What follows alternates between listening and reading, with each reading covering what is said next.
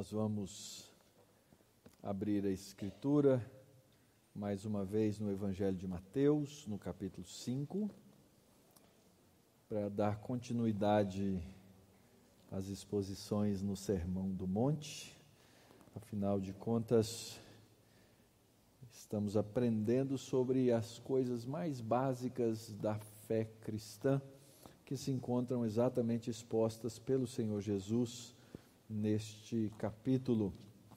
E celebramos a encarnação do Verbo e tudo aquilo que Jesus Cristo veio para fazer e a maneira como ele veio fazer todas essas coisas e abençoar seu povo, abençoar sua igreja.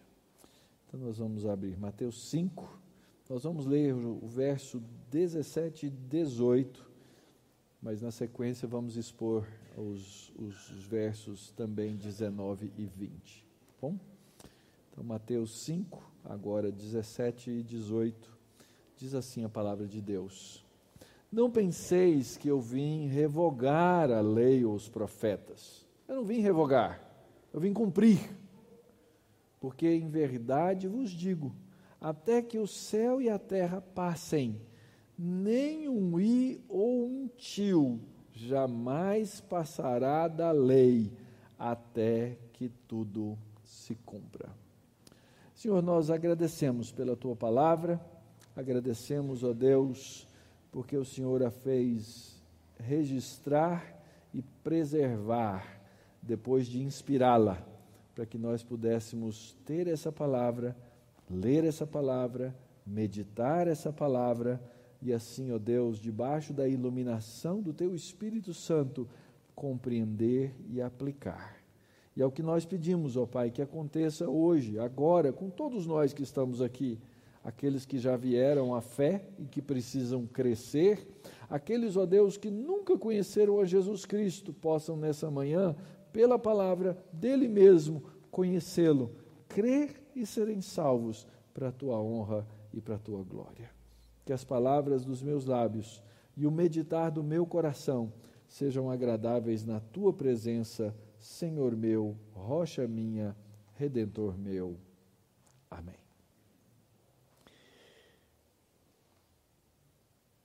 O Sermão do Monte começa falando do caráter daquele que nasceu de novo as famosas bem-aventuranças. Na verdade, nessas bem-aventuranças, o Senhor Jesus vai mostrando como é que, pela obra do Espírito Santo, o nosso caráter foi modificado. Então, você nunca viria a Cristo por você mesmo, sabe por quê? Porque você não é humilde em espírito. Mas quando o Espírito Santo age e traz o novo nascimento e traz a regeneração ao coração humano, você percebe a sua pobreza espiritual, você percebe o seu estado de miséria espiritual e você chega diante do Pai com essas palavras: Senhor, eu não tenho nada para te oferecer, eu sou um pobre abaixo da linha da pobreza e eu, ah, eu preciso, eu clamo a tua misericórdia. E quando alguém faz isso é porque o Espírito Santo já agiu. E quando nós chegamos diante de Deus com essa atitude, nós somos acolhidos, nós somos recebidos. E recebemos não só isso, já recebemos uma promessa. O texto diz que os humildes em espírito, esses que são absolutamente pobres e reconhecem a sua pobreza, eles recebem como graça o reino dos céus. Então, o crente tem o seu caráter transformado para poder receber o reino dos céus. Isso é importante na nossa exposição de hoje. E aí as, as bem-aventuranças vão seguir uma sequência. Esse humilde que reconhece a sua pobreza, ele chora. Ele chega em lágrimas diante do Pai. Porque ele reconhece o seu estado, ele sabe que ele não tem direito. Então ele se torna um manso, porque ele conhece o seu estado de pecado, ele tem fome e sede da justiça de Cristo para ser alimentado. Porque ele recebeu misericórdia, ele aprende a ser misericordioso. Porque ele recebeu o perdão, ele aprende a viver como alguém que pela pureza de Cristo, tem o seu coração lavado e ele vive como um limpo de coração. E porque ele conhece essas coisas todas, ele se torna alguém que quer promover a paz, ele se torna um pacificador. Como é que um crente se torna um pacificador? Ele pega aquele que é a paz, aquele que prega a paz, que é Jesus Cristo, aquele que trouxe a paz do mundo e o crente se torna um evangelista. Sabe por quê? Porque ele traz a paz, ele quebra pela palavra de Deus a inimizade entre Deus e os homens, porque essa foi a obra de Cristo. Então, nesse sentido, nós nos tornamos pacificadores.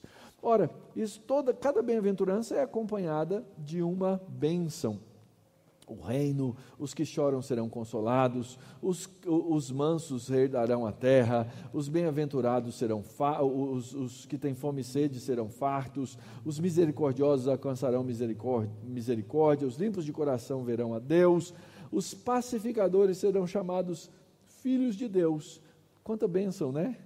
E aí o Senhor Jesus conclui com a maior de todas as bênçãos. Ele diz assim: Bem-aventurados sois ou bem-aventurados são os perseguidos por causa da justiça. Bem-aventurados sois quando por minha causa vos injuriarem. A gente imagina que essas coisas todas nós vamos receber aqui e a nossa vida cristã vai ser um mar de rosas. E o que o Senhor Jesus promete no fim é o quê? Perseguição. Por quê? É a próxima parte do texto. Porque o cristão, ele é sal da terra e ele é luz do mundo. Aonde o cristão chega como luz, ele começa a incomodar, porque o mundo está nas trevas. Então ele começa a incomodar, e porque ele incomoda, ele recebe a perseguição.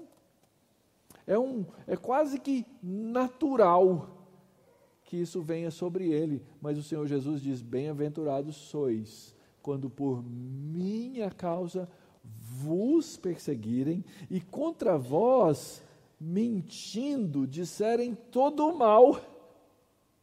Então você vai numa situação, você se encontra numa determinada posição e você fala a verdade. Em troco da verdade que você vai, falou, você vai receber a alcunha, você vai receber o nome de mentiroso. Porque você chegou e iluminou um lugar de corrupção, você vai ser alcunhado de corrupto. Todas essas coisas vão acontecer. Isso aconteceu com os cristãos no século I. Eles foram perseguidos, eles foram mortos, eles foram jogados nas arenas, eles foram queimados, eles foram crucificados de cabeça para baixo. É assim que funciona.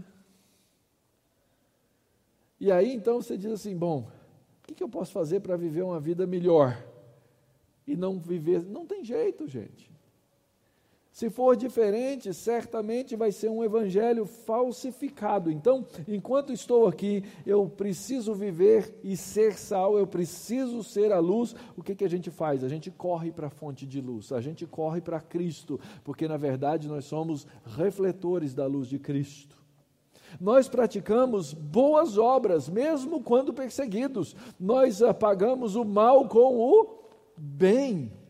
Nós não pagamos o mal com o mal e nós nos colocamos em locais estratégicos para trazer luz. E quanto mais luz nós trouxermos, mais perseguidos seremos.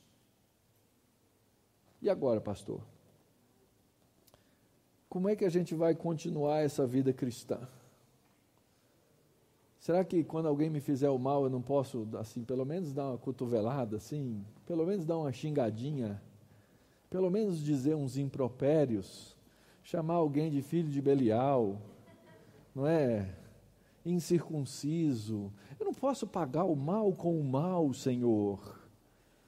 E Jesus vai dizer uma coisa aqui terrível, muito terrível, é muito difícil, muito pesada. Ele diz assim: se a justiça de vocês não exceder a justiça dos fariseus, você não está fazendo certo você não está fazendo certo. E como é que a gente faz isso? Acredito que é o que a gente pode aprender nessa nosso, nesse nosso texto de hoje. Eu queria então dividir a nossa exposição nessa manhã nesses quatro passos. Qual é a nossa relação, ou qual a relação de Cristo com a própria lei? Afinal de contas, Jesus começa o discurso dizendo: Eu não vim revogar, eu não vim destruir, mas eu vim cumprir. Como é que Cristo cumpre a lei? Como é que eu, cristão, estou relacionado com Cristo? E agora, então, por causa do meu relacionamento com Cristo, como é que eu vou cumprir a lei? Ok? Vamos tentar caminhar esses quatro passos aqui nessa manhã. Qual é a relação de Cristo com a lei? A primeira coisa que a gente observa é que Cristo ama a palavra do Pai dele. É impressionante o amor de Jesus pela própria palavra. Se você voltar aí uma página, ou talvez na mesma página, no capítulo 4 de Mateus, você vai ver aí a narrativa da tentação de Jesus. O texto de Mateus 4 diz assim: Jesus foi levado pelo Espírito ao deserto para ser tentado pelo diabo. Ele jejua 40 dias e 40 noites. Ele tem fome, o tentador se aproxima e começa a jogar, sabe o que em cima de Jesus? Texto bíblico. Ele usa de palavras com textos. Ele diz assim: olha, se você é o filho de Deus, você está aí, morrendo de fome, 40 dias e 40 noites, está vendo essas, essas pedras aqui que parecem um pão bem tostadinho? Ora, manda transformar em pão. E Satanás está citando a Bíblia. Satanás está citando a Bíblia. Como é que Jesus reage à tentação de Satanás citando a própria Escritura. Ele responde com Escritura. Jesus, verso 4 de Mateus 4, porém respondeu: Está escrito: Não só de pão viverá o homem, mas de toda a palavra que procede da boca de Deus. O meu alimento é a palavra do meu Pai. Eu amo a palavra do meu Pai. Eu como essa palavra do meu Pai e ela me alimenta. Ah, se nós soubéssemos amar a palavra de Deus como o Senhor Jesus ama essa palavra e nos alimentar dela, meditar nela dia e noite, viver dela. O Senhor Jesus amava a palavra do Pai dele. Ele vai falar disso inúmeras vezes. O próprio capítulo 4 vai se repetir, vai repetir essa história mais outras vezes, três vezes mais Satanás vai falsificar a interpretação do texto e Jesus vai corrigi-lo na interpretação do, do, texto. Olha só no verso 6, o verso 5. O diabo levou Jesus à cidade santa, colocou sobre o lugar mais alto do templo e disse: Olha, se você é o filho de Deus, te joga daí para baixo, porque está escrito: aos seus anjos ordenará a teu respeito que te guardem, e eles te sustentarão. Olha isso, o diabo sabe fazer teologia bíblica, ele vai emendando um texto da Bíblia no outro e eles te susterão nas suas mãos, para não tropeçares em alguma pedra. E assim, o diabo tenta o Senhor Jesus a sair daquela situação imediata, dizendo: Olha, você não é o filho de Deus, prova para mim que você é o filho de Deus. Verso 7, Jesus respondeu também, está escrito: Não tentarás o Senhor teu Deus. Ah, como nós não sabemos amar a palavra de Deus quando nós tentamos a Deus o tempo inteiro. A gente não faz isso com Deus? Senhor, se eu sou teu filho mesmo, faz isso. Se eu sou teu filho mesmo, faz aquilo. Se eu sou teu filho mesmo, me dá um emprego. Se eu sou teu filho mesmo, me dá uma casa. Se eu sou teu filho mesmo, me dá. Essa teologia é pregada por aí com abundância. Se eu sou teu filho, me dá. Ora, eu não sei o que Deus tem reservado, eu não sei o que Deus tem preparado, o que eu tenho que saber é que toda situação, ou em toda situação, como disse o apóstolo Paulo, eu tenho que aprender a viver contente, seja ela uma situação de abundância, seja ela uma situação de miséria, seja ela uma situação de tranquilidade, seja ela uma situação de perseguição. Não tentarás o Senhor teu Deus a gente fica fazendo aposta com Deus. Ah, Deus, se isso, aquilo. Se aquele, aquele outro. Se aquilo, aquilo outro. A Escritura não nos autoriza. Nem o Filho de Deus fez isso, porque isso era tentação de Satanás. E por aí vai, queridos. O Senhor Jesus Cristo ama a palavra do seu Pai. Ele prega a palavra do seu Pai. Esse sermão do monte, que começa no capítulo 5, vai até o capítulo 7, o final do capítulo 7 do Evangelho de Mateus. Todo ele é fundamentado e baseado em escrituras do Antigo Testamento. Não tem nada nesse sermão que não esteja já relatado na palavra do Pai dele no Antigo Testamento. Jesus veio interpretar corretamente essa palavra do Pai dele. E para isso ele prega a palavra, ele é atento à palavra, ele exorta com relação à palavra, ele diz: Olha, vocês erram não conhecendo as Escrituras. Jesus ama a lei do seu pai, Jesus ama a instrução do seu pai e ele prega a instrução. Sabe por quê? Ele mesmo vai dizer: a boca fala o que o coração está cheio. Então ele tem o coração cheio da palavra de Deus. E como ele tem o coração cheio da palavra de Deus, o que, que ele fala? Ele fala da palavra de Deus. Sabe qual é o nosso problema, queridos? É que nós vivemos cheios de problemas, às vezes males que nós mesmos criamos para nós, e eles tomam conta do nosso coração. E aí, quando eles tomam conta do nosso coração, ele, nossa boca vai falar do quê? Do que o coração está cheio. Então a gente fala dos nossos males, a gente fala dos nossos problemas, a gente fala das nossas dificuldades, a gente fala dos nossos pecados. Por quê? Porque a gente encheu o coração deles. Então Jesus ama a palavra do Pai, Jesus prega a palavra do Pai porque o seu coração está cheio da palavra do Pai e ele tem a sua autoridade confirmado para essa palavra do Pai. É interessante que, à medida em que Jesus prega a palavra, aquilo que ele prega está em conformidade com aquilo que Deus já disse. E isso fazia de Jesus alguém extremamente diferente dos demais pregadores do seu tempo e da sua época. Sabe por quê? Porque aqueles pregadores, eles, ah, eles criavam interpretações da palavra que não correspondiam à própria palavra. Então, a palavra de Deus, Deus fala: Esse é o meu filho amado, esse é o meu Jesus, esse é o meu Cristo. E ele é ou tem a sua autoridade também confirmada pela própria palavra. Então ele confirma a palavra e a sua autoridade é confirmada. No final do sermão, nós já lemos isso numa, numa ocasião passada, quando o sermão é, termina, não é? Verso 28 do capítulo 7 diz assim: Quando Jesus acabou de proferir essas palavras, estavam as multidões maravilhadas da sua doutrina, porque ele as ensinava como quem tem autoridade e não como os escribas. E é interessante, havia uma opinião a respeito de Jesus. Como é que, como é que começa o texto que nós lemos? Ele diz assim: Não penseis que eu vim revogar a lei.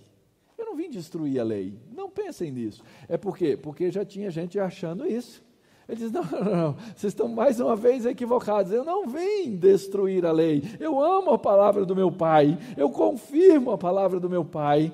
Ele diz: Eu não vim destruir, eu vim confirmar. E aí você vai achar em, no, no, Evangelho de João, você vai achar no Evangelho de Lucas, você vai achar nas, nas palavras de Paulo, dos outros autores neotestamentários, a maneira como Jesus confirmava a palavra do seu Pai.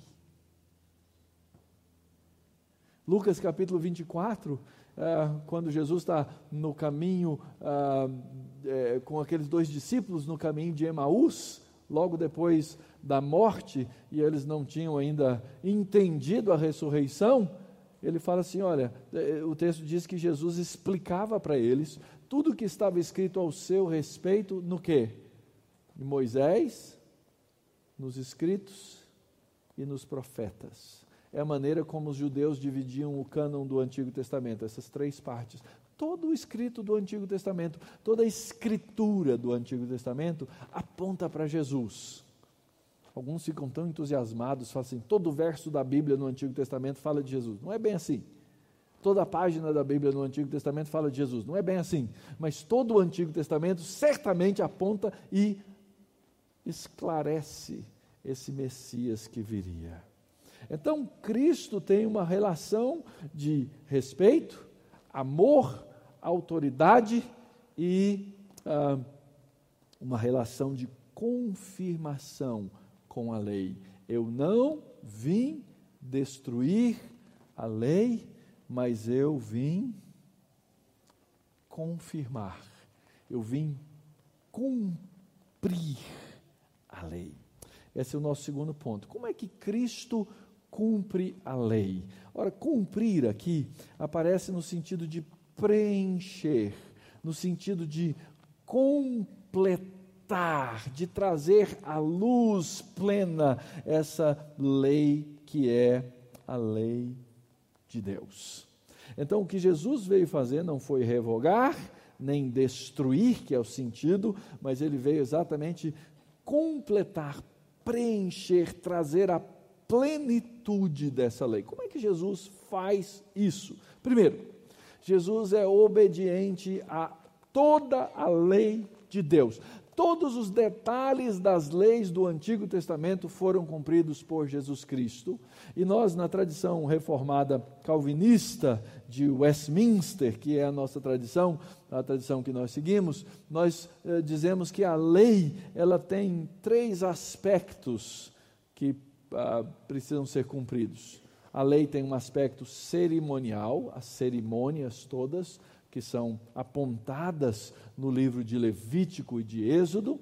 A lei tem um aspecto civil, que é o aspecto ah, da maneira como essa lei era aplicada para a nação de Israel, e a lei, obviamente, ou essas duas, duas áreas da lei, elas são parte da lei moral de Deus. Deus, ah, no seu caráter, ele é o Deus que entrega por meio da lei aquilo que ele mesmo é. Ora, Jesus cumpriu todas essas modalidades ou aspectos da lei. Então, Deus cumpriu todas, ah, Jesus cumpriu todas as cerimônias, foram cumpridas sobre ele.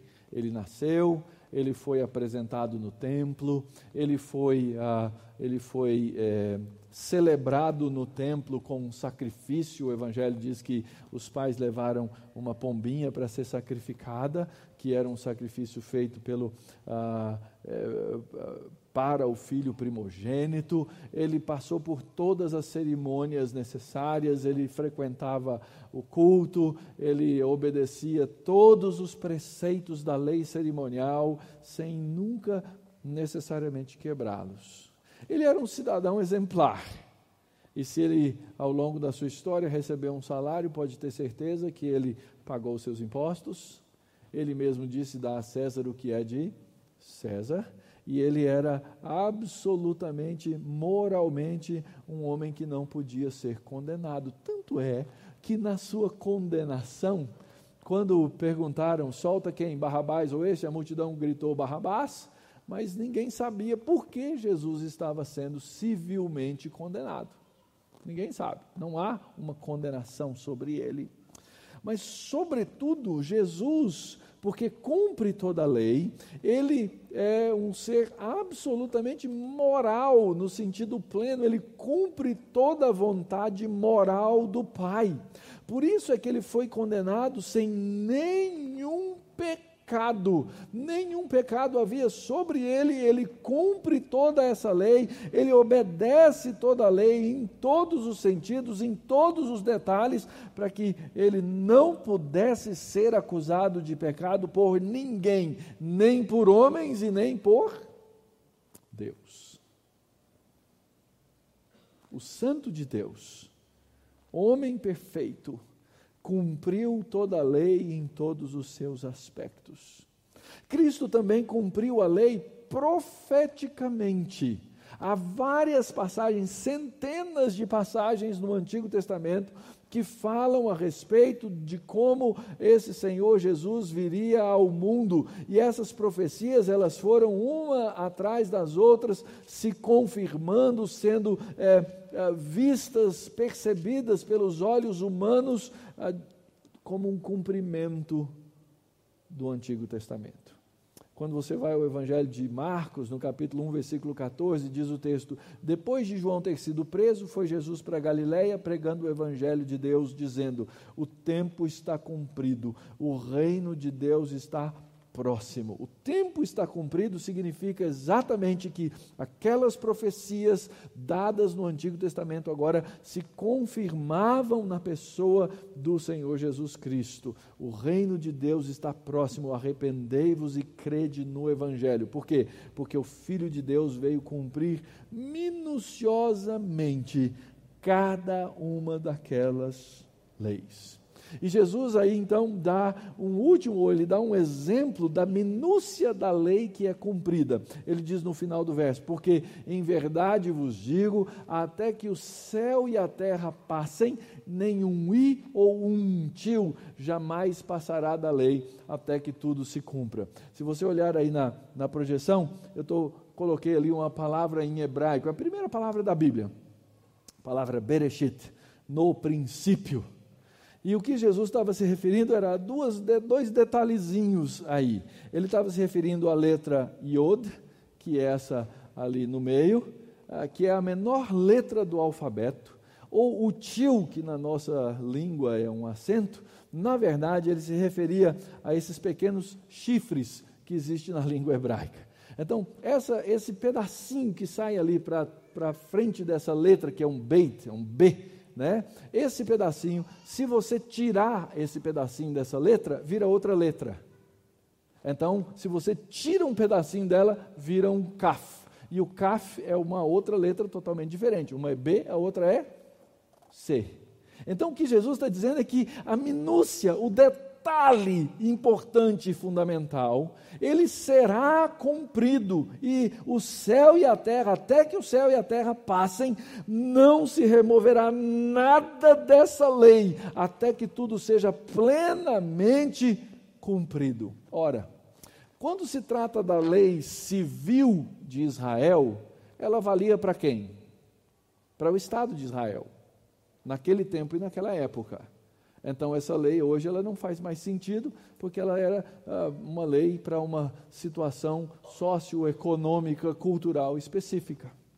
E a lei chamada cerimonial, ela não vale mais hoje para a gente, por quê? Porque Jesus cumpriu cada detalhe da lei cerimonial. A lei cerimonial dizia que um cordeiro precisava ser morto e isso era repetido lá em Israel nas cerimônias. Mas aí veio quem? Eis o Cordeiro de Deus que tira o pecado do mundo. E esse, esse sacrifício do Cordeiro, que é Jesus Cristo, foi um sacrifício de uma vez por todas. Ele não precisa mais se repetir. Jesus cumpriu a lei. E Jesus então cumpre cada detalhe detalhe da lei, para que eu possa receber plenamente os benefícios dessa lei, e recebendo plenamente os benefícios dessa lei, eu possa ser feito uma nova criatura, um novo homem na pessoa de Jesus Cristo. E assim, então, o alvo da lei é Jesus Cristo. Toda a lei aponta para Jesus Cristo. É isso que Paulo diz lá em Romanos, capítulo 14, versículo 4. Pois o fim da lei é Cristo. O que é o fim da lei? O alvo, o objetivo da lei é Cristo. Para quê? Para a justiça de todo aquele que crê. Então, nós recebemos todos os benefícios do cumprimento da lei que Cristo executou. E aí então é que nós vamos poder entender a nossa relação, nós cristãos, com Cristo e a maneira como nós recebemos os benefícios da lei. Olha como continua o nosso texto, versos 19 e 20 agora. Aquele, pois, que violar um desses mandamentos, quais mandamentos? Todos os mandamentos do Antigo Testamento. Posto que dos menores, e assim ensinar aos homens, será considerado mínimo no reino dos céus. Aquele, porém, que os observar e ensinar, esse será considerado grande no reino dos céus. Porque vos digo: se a vossa justiça não excederem muito a dos escribas e dos fariseus, jamais entrareis no reino dos céus. Como funciona a relação do cristão com o Senhor Jesus Cristo? Primeira coisa, queridos, nós somos dependentes da justiça de Cristo. Você já tentou cumprir a lei nos seus mínimos detalhes?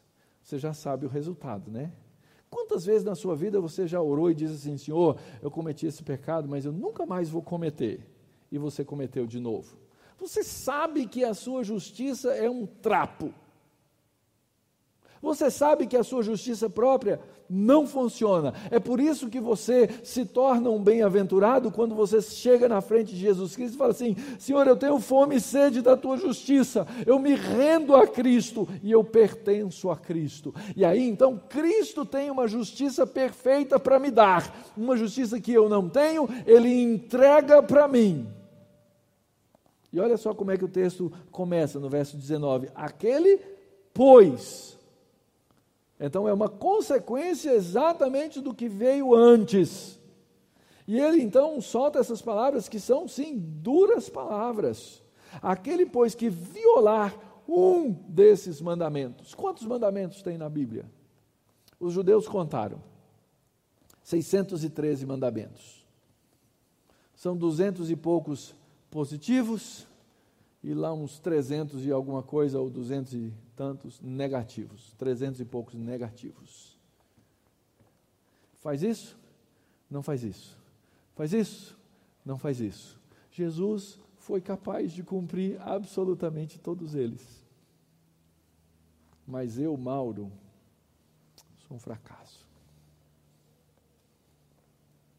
Eu não consigo cumpri-los. Nem no campo cerimonial,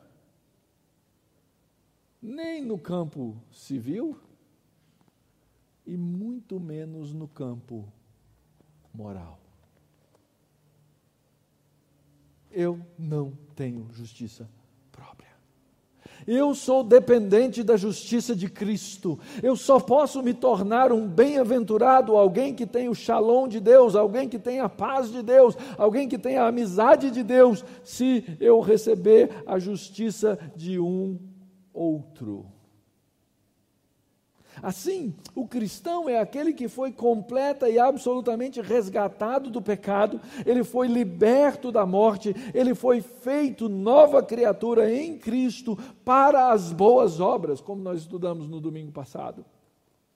E isso acontece debaixo da justiça de Cristo. O cristão, ele nunca depende de si mesmo e da sua justiça própria. Ele sempre clama um Salvador, outro que é Cristo, que é o seu Senhor. O cristão, ele sabe dizer, como o apóstolo Paulo: não sou eu quem vive, é Cristo que vive em mim. E é nesse contexto que Jesus coloca a respeito da entrada no reino de Deus. Observe bem o texto.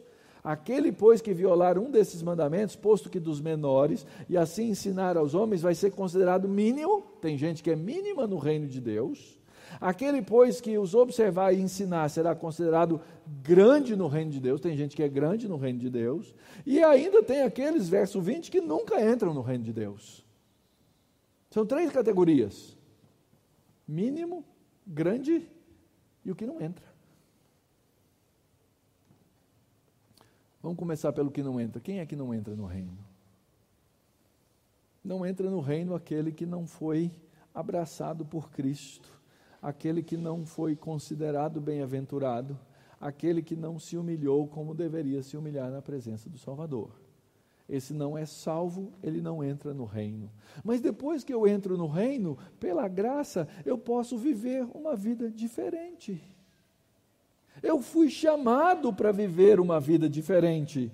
Não para ficar cumprindo pequenos preceitos da lei, mas para entender a lei, para entender o espírito da lei e aplicar esse, esse espírito da lei. Não é para simplesmente pegar aqueles, agora achei o número aqui, ó, 248 mandamentos e 365 proibições. E que é ser mínimo e o que é ser grande no reino de Deus. Será que Jesus aqui está comparando a minha justiça com a justiça dos fariseus? Você pega e faz uma tabela, você pega esses mandamentos positivos, tudo que Deus mandou fazer, faça isso, faça aquilo, faça aquilo, pega todos os negativos, não faça, não faça, não faça, não faça, e aí você pega dia a dia e vai fazendo um xizinho. Esse eu cumpri, esse eu cumpri, esse eu obedeci, obedeci. E aí você compara com o do fariseu. Sabe o que vai acontecer? Fariseu vai ganhar de você. E Jesus está dizendo aqui: olha, se a sua justiça não exceder a dos fariseus, o fariseu era meticuloso, ele plantava ali sua plantação de tomate, e aí ele pegava os seus tomates, ele contava os tomates e ele dava exatamente o dízimo dos tomates. Ele pesava suas especiarias, o endro e o cominho, que eu não faço questão nenhuma de receber, diga-se de passagem, e ele pesava exatamente os 10% que ele tinha que dar ele dava para o rei, ele dava para o templo, e é interessante, a cada três anos tinha um dízimo de novo. No Antigo Testamento eles contribuíam com 23%. 23%. E o fariseu era estrito nisso. Jesus está dizendo que se a nossa justiça não exceder a dos fariseus,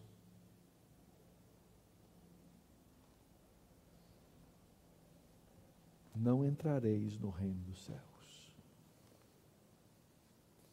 O que isso quer dizer para nós, queridos?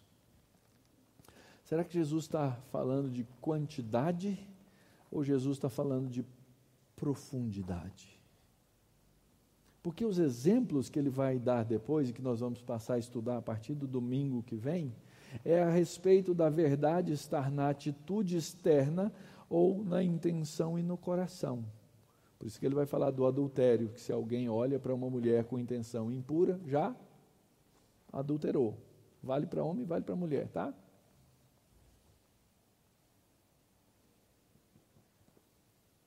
Que o Senhor Jesus está nos falando aqui é que a nossa justiça não pode ser uma justiça da boca para fora. É que a nossa justiça não pode ser uma justiça apenas externa, mas que a nossa justiça tem que ser uma justiça que nasce de um coração que foi regenerado pelo Senhor Jesus Cristo e agora deseja com profundidade amar a lei de Deus, porque amando essa lei de Deus, nós vamos ser obedientes a ela. A justiça dos homens, ela olha para fora. A justiça de Deus olha para dentro. A justiça de Deus olha para o coração, a justiça de Deus olha para o estado da mente. E aí então, ou ele vai nos encontrar orgulhosos ou humildes. Ele vai nos encontrar contando vantagem ou chorando por causa da nossa miséria. Ele vai nos encontrar pedindo direitos diante de Deus ou mansos diante do Senhor. Percebem?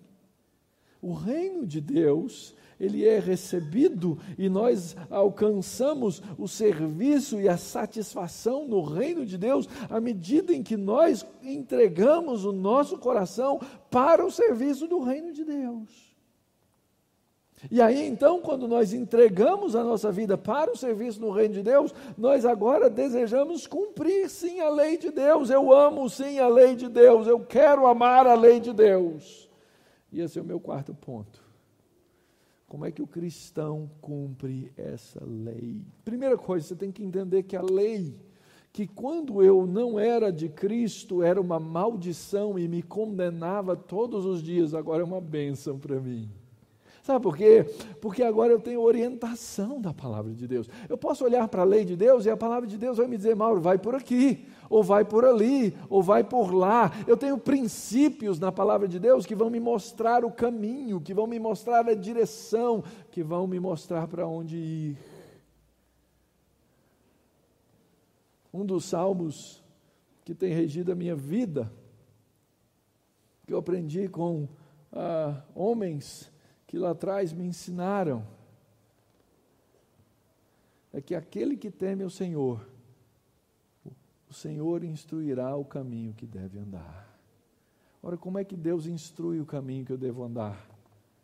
Na palavra, na lei, na condução que o Espírito nos faz dentro dessa santa Escritura.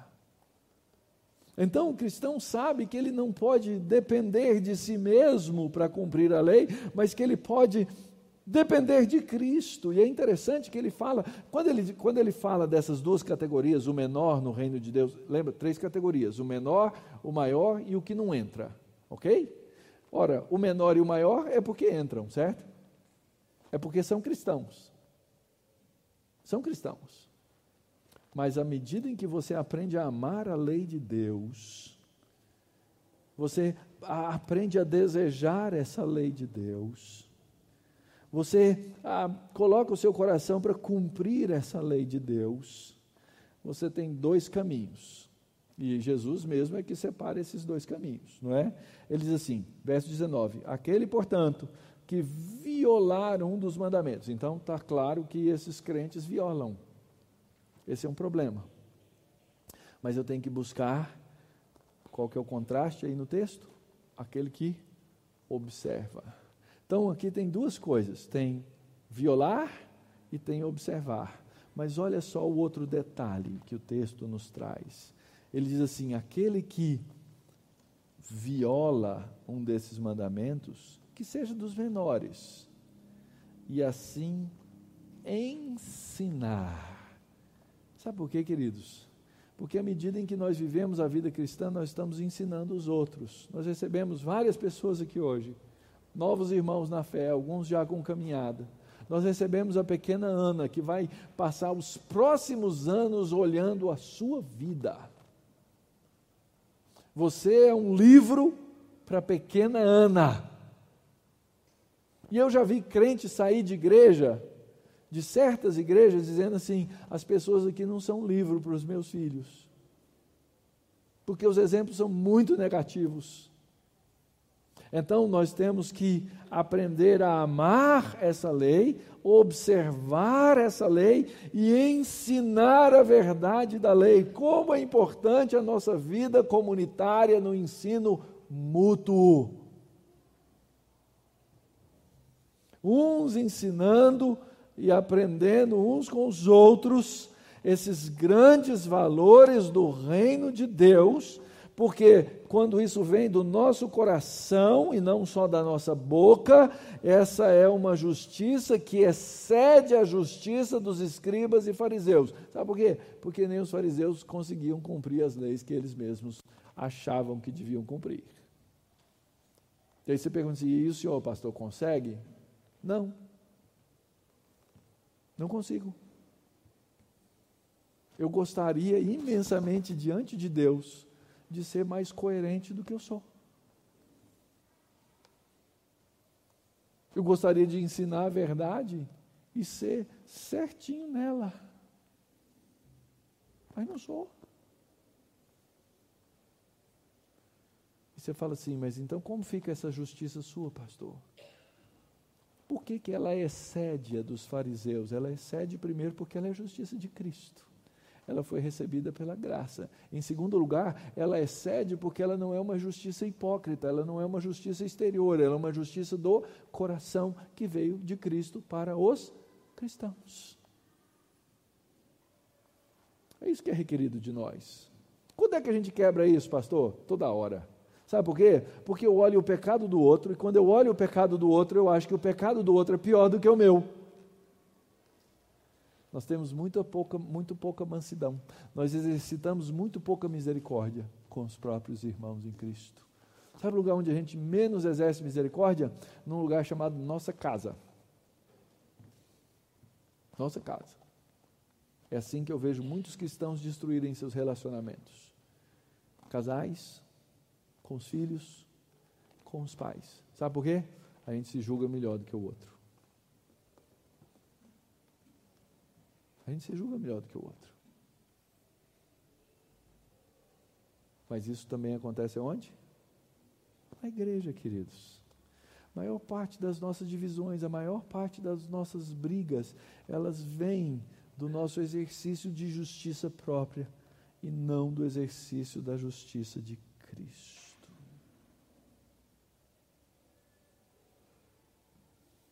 Na verdade, Jesus está dizendo que nós temos que ser mais obedientes do que todos.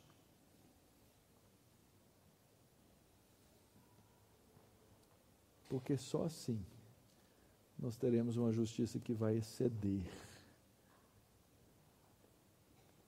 que vai estar acima. Como tem algumas coisas que às vezes são complicadas, diz que a gente tem que desenhar, eu fiz um gráfico aqui para mostrar para vocês essa nossa relação de cristãos com a lei e a graça. Então, ele vai se mexer aí daqui a pouco. Imagine que esses tracinhos aqui são a nossa história bíblica. No princípio, Deus criou macho e fêmea, Deus criou o mundo e Deus os colocou no mundo com uma missão. Essa história bíblica ela tem grande, duas grandes divisões, não é? que são o Antigo e o Novo Testamento. E ali no meio nós temos essa divisão que é a encarnação do Verbo, a vinda de Jesus Cristo, a sua morte e a sua ressurreição. Muito bem, quando Deus criou o mundo, ele criou a sua lei. Ele colocou a sua lei para toda a humanidade. Toda a humanidade, então, ela está debaixo da lei de Deus sempre. Então, todos os homens estão debaixo da lei.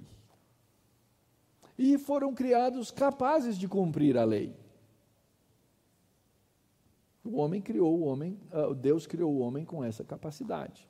Qual é o problema? Como é que nós explicamos essa nossa inabilidade? Como é que a Bíblia explica essa inabilidade?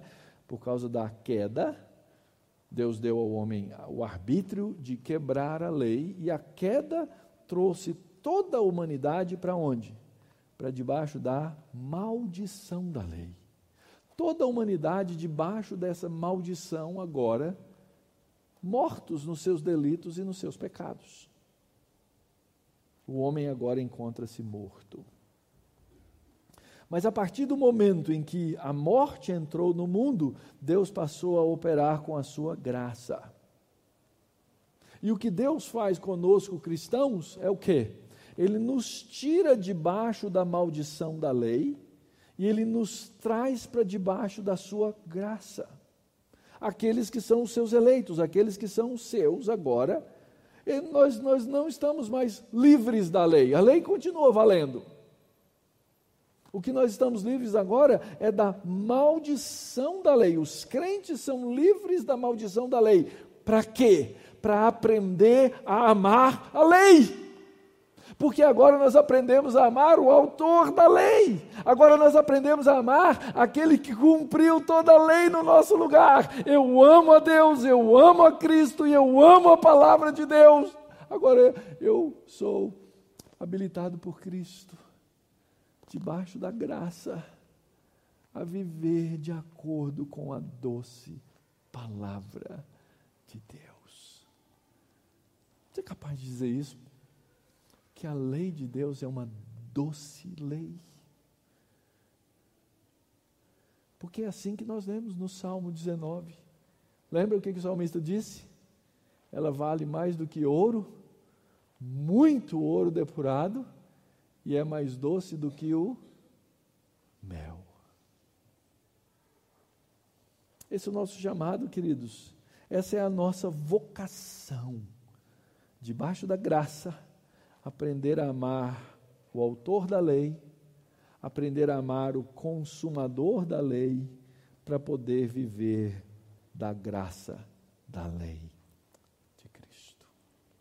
E aí, o que, que a gente tem que fazer, pastor? Primeiro, você precisa aprender a experimentar a doçura da lei.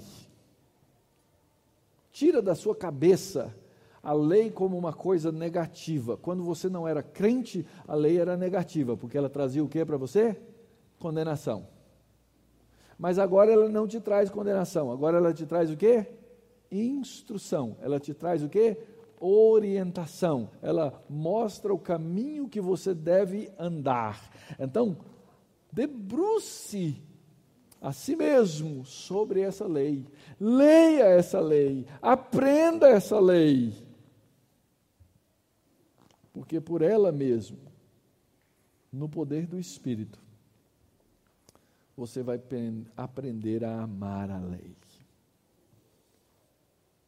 Eu sei que o Salmo 119 tem alguns estigmas, né? É o mais longo de todos, talvez o menos lido, mas é uma bela poesia. Quem sabe me dizer sobre o que é o Salmo 19? Qual o tema do Salmo 19? O Salmo 19 é um acróstico, são 22 estrofes. Cada estrofe começa com uma letra do alfabeto hebraico, todas as linhas começam com a mesma letra do alfabeto hebraico, e todas as estrofes são a respeito da lei de Deus. Leia verso 92 do Salmo 119. Não fosse a tua lei ter sido o meu prazer, há muito teria eu perecido na minha angústia. Nunca me esquecerei dos teus preceitos, visto que por eles me tens dado vida. Sou teu, sou teu, salva-me, pois eu busco os teus preceitos. Verso 95: Os ímpios me espreitam para perder-me, mas eu atento para os teus testemunhos. Tenho visto que toda perfeição tem o seu limite, mas o teu mandamento é ilimitado. Quanto eu amo a tua lei! É a minha meditação todo o dia. Aprenda a amar a lei de Deus por causa do autor da lei, por causa do consumador da lei, porque eles apontam para o caminho que nós devemos andar. É por causa do conhecimento da lei, querido, que você vai poder lutar na força do Espírito Santo contra a pressão do pecado. Já pecou? Tenho certeza que sim. Pense, não pensa no pecado do outro, não, pensa no seu mesmo, tá? Qual é o mandamento da lei que poderia ter sido aplicado na sua vida naquele dia que você cometeu esse pecado? Se esse mandamento tivesse na ponta da sua língua, se ele tivesse claro na sua mente, seria muito mais fácil o Espírito Santo trabalharia para que você trouxesse à memória aquilo que poderia te dar esperança contra o próprio pecado. Lutar contra o pecado passa por uma dependência do conhecimento da lei de Deus. Lembra o que Jesus falou? Eu já disse hoje: errais não conhecendo as Escrituras. Conheçam. Então, por causa da graça, na força do Espírito, na orientação da lei moral de Deus, é que nós vamos poder viver em integridade. É assim que vai poder brilhar a nossa luz, ou a luz de Cristo, naqueles que são seus.